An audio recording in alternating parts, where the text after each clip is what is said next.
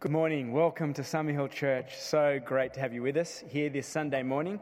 Uh, please do have your Bibles open to chapter 15, um, if only so that as we look through what are some pretty, um, pretty potent and moving verses this morning, you can uh, perhaps let them sink further into your hearts and your minds as we reflect on them together. But also, perhaps uh, having it open might remind you of those questions, those unsettled uh, thoughts that you've had as we've worked through this um, second last chapter of 1 Corinthians. And as Lauren mentioned, uh, there is a chance today um, to ask any of those questions that have perhaps been lingering, uh, perhaps just niggling away at you about the place of the resurrection in the Christian life. Uh, whether they come immediately from this passage or they're just questions that have been with you for a while, um, it would be wonderful if you were uh, wanting to submit those to do so via that QR code at the bottom of the sheet. Well, Calvin Seibert is a 50 year old New York artist who is best known, believe it or not, for his sandcastles. Uh, he pours phenomenal amounts of time and effort into some of these creations that he makes uh, on the beaches around New York City, creating these sculptures that daily are washed away as soon as the incoming tide comes in. Uh, now, the artist says that he is totally fine, he's totally at ease totally at peace with the fact that these amazing works that he creates are washed away on a daily basis. But I reckon that each photo that he takes is a little act of resistance, a little attempt, perhaps, to grasp hold of something that is precious and is already under threat of fading away.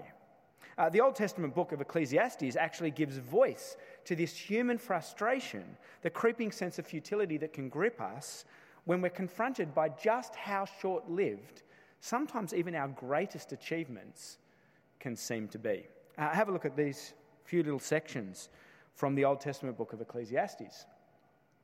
Uh, in chapter 2, the writer writes, I denied myself nothing my eyes desired. I refused my heart no pleasure. My heart took, took delight in all of my labor, and this was the reward for all my toil. Yet, when I surveyed all that my hands had done and what I had toiled to achieve, everything was meaningless, a chasing after the wind. Nothing was gained under the sun. And just a chapter earlier, at the opening of the book, uh, he writes in chapter 1, verse 11 No one remembers former generations and even those yet to come will not be remembered by those who follow after them. Even those things we do manage to kind of just cling to as precious memories will eventually begin to fade with the passing of time, or perhaps will be lost in the tangled confusion of dementia as we reach older age. How might the hope of the bodily resurrection impact the always fleeting, often frustrated experiences that go into making up this human life, this human experience that we all share in. That's what we're going to spend a little bit of time reflecting on today as we come to the end of Paul's thoughts on the resurrection in chapter 15. Now, in this final section of 1 Corinthians 15, the Apostle Paul turns to address the frustrations and futilities that inescapably seem to be a part and parcel of human experience. And like the writer of Ecclesiastes, Paul is pretty clear eyed about the human capacity and limitations. Uh, have a look with me at Paul's uh, uh, opening verse, uh, opening comments there in verse 50, where um, Chris had begun reading for us. Verse 50 of chapter 15. As he works into his conclusion, Paul writes, I declare to you, brothers and sisters, that flesh and blood cannot inherit the kingdom of God. Uh, this phrase, flesh and blood, is Paul's shorthand way of describing the human ability, the human capacity to live and act in the world. Flesh is that part of us which we are physically using when we act upon and engage with the world around about us. Blood is that which channels and sustains life through us. That's how the Old Testament scriptures think about what it means to be flesh and blood, a creature. But both the strength of human flesh and the life of our blood, of human blood, has its limits. in order to master our environments, humans have often proven remarkably uh, ingenious. We've got a, an amazing amount of adaptability and ingenuity in finding ways to compensate for the limits of our flesh and our blood. Uh, this picture up on the screen is an Eskimo um, parka uh, that was sewn together out of the intestines, believe it or not, of seals. I don't know how on earth they ever managed to figure out how this would work. And they'd inflate where they could, um, they'd inflate the little strips of intestine with air in order to insulate themselves. And it was this ingenuity that allowed them to move and colonize to populate North America. Human flesh and blood has displayed a remarkable capacity to take possession of just about every corner of this creation that God has placed us in and yet flesh and blood. Human power, human creativity, human cleverness, human ingenuity, adaptability, endurance will prove impotent, Paul says, when it comes to colonizing or populating the future that God has in store for our world. The kingdom of God, in this verse here, is Paul's way of describing an entire cosmos, the heavens and the earth, perfectly ordered according to God's will and God's design. And this future that God has in store for us and for His world will not be one that we ourselves can bring about or inherit by our own strength or cleverness or ingenuity. Flesh and blood can't establish this future or make it a reality or take possession of it. So, if the future that God has in store, this kingdom of God, this new heaven and new earth, is out of reach for human flesh and blood, then how on earth do we take possession of it? How on earth do we find a part in it? Well, that's what Paul goes on to say in the, the next few verses. I'll read verse 50 again and continue on to verse 53. Follow along with me again from verse 50.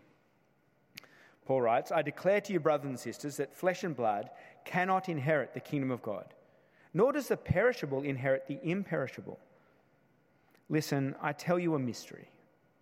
We will not all sleep, but we will all be changed.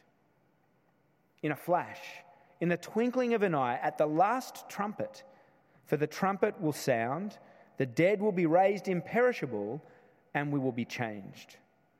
For the perishable must clothe itself with the imperishable, and the mortal with immortality. Uh, throughout the Old Testament scriptures, trumpets habitually signal or refer to the completion of some great and mighty work that God Himself has brought about. Uh, in the book of Exodus, we read that it was trumpets that announced God descending from heaven to dwell with His people, Israel. In the book of Joshua at Jericho, it was by a trumpet blast that God signaled that he had delivered the promised land into the hand of his people Israel. And the prophet Isaiah promised that it would be with a trumpet blast that God would bring his people Israel back from the political exile, from their captive, being captives amongst foreign lands when he restored them. But in this passage, Paul is referring to that which is the last trumpet to be blown. The last trumpet will signal the completion of all of God's marvelous works, the establishment of God's kingdom in heaven and on earth.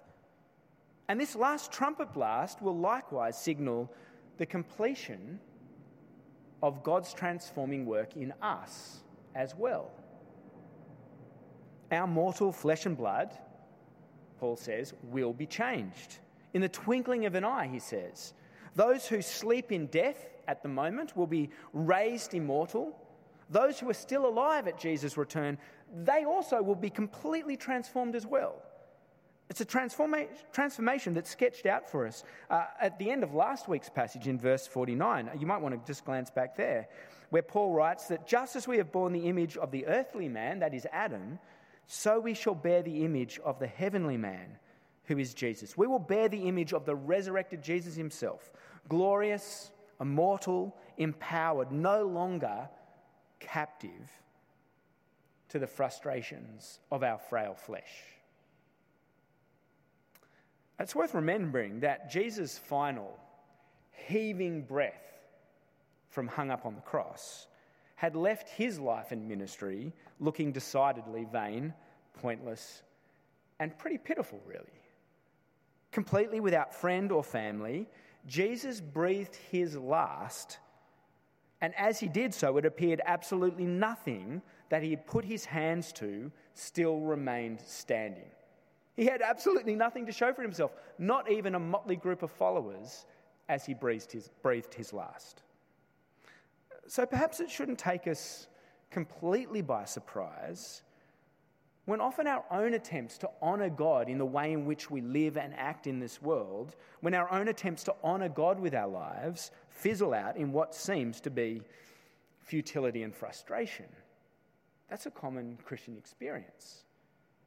Yet, just as Jesus' glorious bodily resurrection put a startlingly different spin on the fate of his life and ministry, so at the last trumpet blast, God will announce that his work in us is gloriously complete, even though there might seem to be a million different loose ends in our lives, our Christian lives at the present.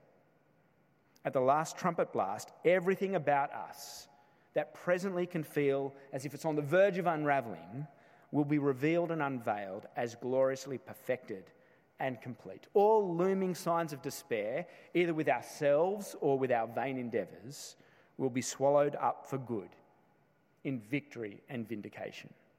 And that's what Paul goes on to affirm uh, from verse 44 and following. Have a look there with me. Verse 54. Paul writes, When the perishable has been clothed with the imperishable, and the mortal with immortality, then the saying that is written will come true Death has been swallowed up in victory. Where, O death, is your victory? Where, O death, is your sting? The sting of death is sin, and the power of sin is the law. But thanks be to God, He gives us the victory through our Lord Jesus Christ. Now, these few verses are saturated in really quite vivid imagery, aren't they? The swallowing up of death, the sting of death being shown to be impotent and powerless. The imagery of something being swallowed up here is really quite visceral, isn't it? You know, when you swallow something, you consume it. Uh, this picture up on the screen is of a sinkhole, a massive sinkhole that appeared in Mexico. Uh, I think it was around about um, 2021 or so. It started off much smaller than that and eventually grew and grew to swallow up the house that you can see precariously perched on the edge. It completely was swallowed up and gone. And it even spread further and wider to encompass some of the neighbour's property as well. This idea of a big hole just swallowing up something which disappears forever, never to be seen or heard of again. And in the scriptures, it's typically death or the grave that is said to swallow up everything that comes in contact with it. It's death and the grave that swallows up whole human hope and dreams that we hold dearest. Proverbs describes the grave as having a voracious appetite that swallows whole anyone who comes near it.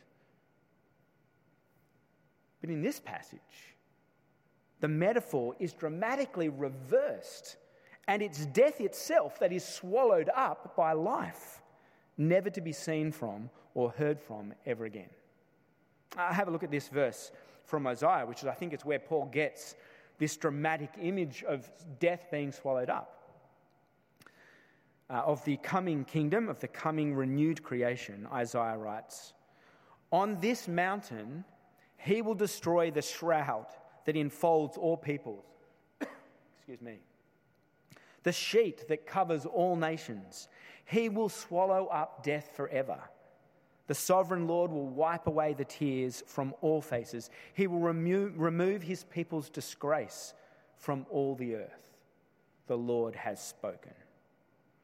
Uh, for both Isaiah here and for Paul, it is the Lord of life himself who will consume and swallow up completely every tear, all disgrace and shame, and ultimately even death itself what the Lord Jesus swallows up in the victory of his resurrection will ultimately sink from view never to resurface or see the light of day again. Not a tear, not a moment of shame or disgrace, not even a rumour of death. Uh, now, even though the final trumpet hasn't sounded yet, so to speak, there are still some aspects of death's power that have already been dealt with, which explains the almost mocking tone with which Paul speaks about death in verse 55. Did you notice that? Have a glance again at verse 55. Where, O death, is your victory? Where, O death, is your sting? The sting of death is sin, and the power of the sin is the law. But thanks be to God.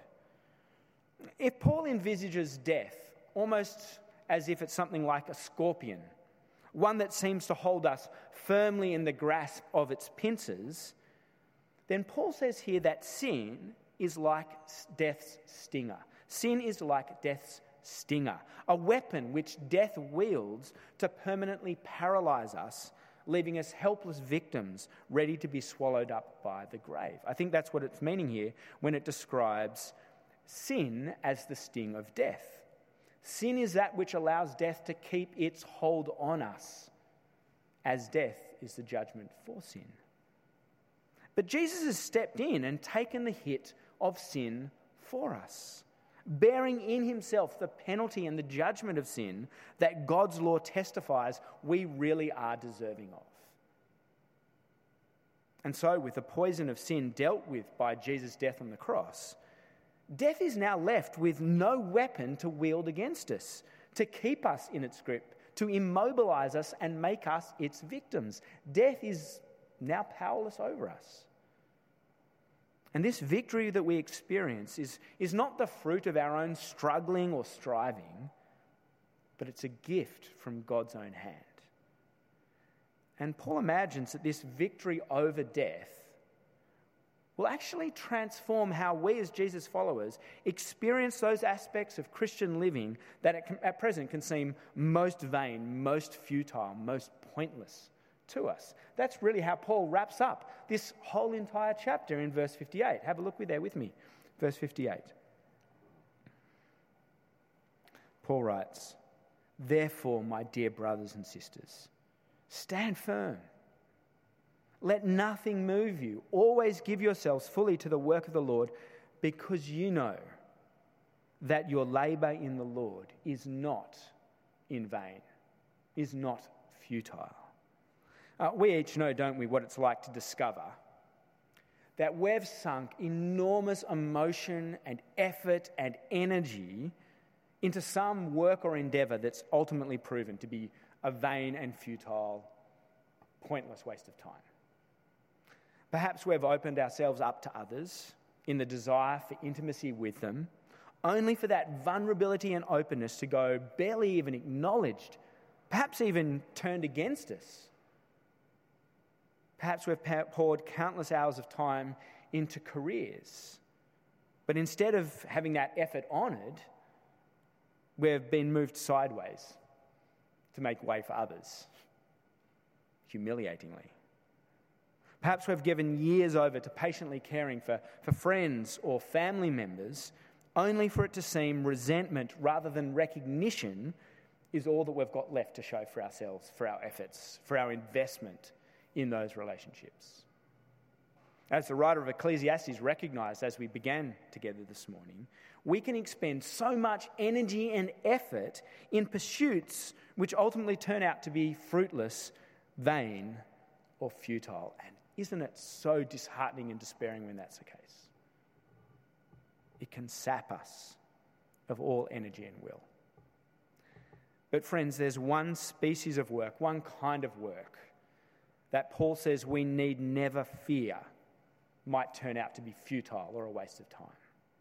Uh, when Paul speaks about the work of the Lord in this final verse, I don't think that he's only thinking about that effort that we dedicate to this ministry or that ministry or to evangelistic efforts. I don't think he's only speaking about organized ministry work here that the resurrection protects from being vain and futile.